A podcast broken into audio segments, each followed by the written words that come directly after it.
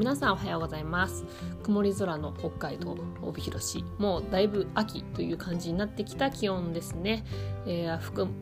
自分の着る服もチェンジ変わってきてるのではないでしょうか、えー、スローファッションレディオこの番組は自然素材の洋服を作っているブランドのデザイナーともみがお話ししています、えー、最近はですね服を使い捨てというかファストファッションというものよりも長く一着の服を大切にどんな風に楽しんでいくかってことが大事なんじゃないかって時代的にも言われてますが私のブランド自体も78年行ってますが、えー、私の服自体がもう56年長く皆さん着ていただいて、えー、ちょっとほつれてもお直ししてきたり、えー、長く着すぎて破けてきたたらもうそれをウエスにしたりとすごく大切大切に着てくださるお客様がたくさんいて、え自然とそういう風に長く寄り添う服となってきたブランドを行っています。そんな服としてこれからも楽しんでいただけるように洋服の選び方やコーディネートの仕方であったりまた自然素材の洋服の保存の方法とか取り扱い方などいろいろお話ししていますまた質問などがあればそれに対してお答えするなんていうのもやってますのでいつでも質問を送ってください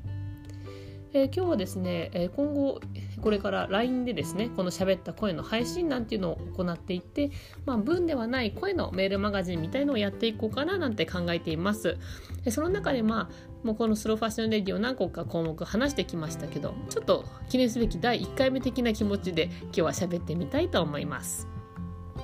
えー、本当にねこのコロナ禍でもう2年マスク生活が続いてますがよく服を選びに来た時皆さん出かけに行く場所がなくなったから服はいらないんだよねなんて言ったり、まあ、雑誌とかでもそんな風に書かれたりすることもありますが実際毎日着る服っていらないなんてことはないんじゃないかと私は思っています。え皆さんもそうだと思いますけどあのどこに着てく関係なくあの一着のすごい大事な服があるとすごく気持ちが高まるんではないでしょうか。もちろん、えー、明日友達とどこどこ出かけるんだよねとかちょっと小旅行に出かけるんだよねなんてことがあるのは、えー、新しい服を買うきっかけにはなりますが、まあ、そういったことがなくてもやっぱり自分のお気に入りの着心地であったりこの一着ちょっと鏡に当てると気持ちが上がるんだよねなんていう洋服っていうのはうん、少なくとも12着自分のタンスとか洋服クローゼットの中にあってもいいんじゃないかなといつも私は思っています。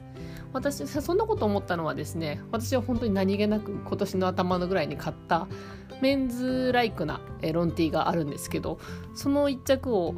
まあいろんな場面で着ようっていうのは想像しながら買ったんですけど今年はちょっとメンズライクな格好をしたいなと思って買ったロンティーがあってえ昨日久しぶりにそれを着て今朝ですね洗濯が上がってきて何気なくほんと干した時にあこの一着私すごい気に入ってるんだよなって思いながらハンガーにかけてかけたんですよね。やっぱりそそんな洗濯をした洗濯から上がってきたちょっとした場面でもそんな風にお気に入りの服に触れた時にこんな気持ちになるんだなって自分の身をもって感じたんですけども、えー、私の洋服を注文してくださるお客様もよく言ってくださいますがこう服を着てると友達とかからとっても素敵なの来てるねなんて声かけられるっていうのがすごく嬉しいなんて言ってくれると思うんですけどその他にね私はよくハンガーにかけて自分の気に入ってる服をわざと見える場所にかけといたりとかあの絵を飾るみたいに服を飾って家に保存してるんですよね。やっぱそういうことそういうことをすることによってその一着の服が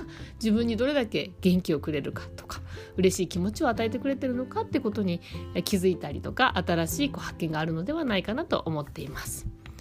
それほどあの服ってこう日常的で毎日着ているものだけどもこう一着特別な服として何か、えー、お守りのように持つことによって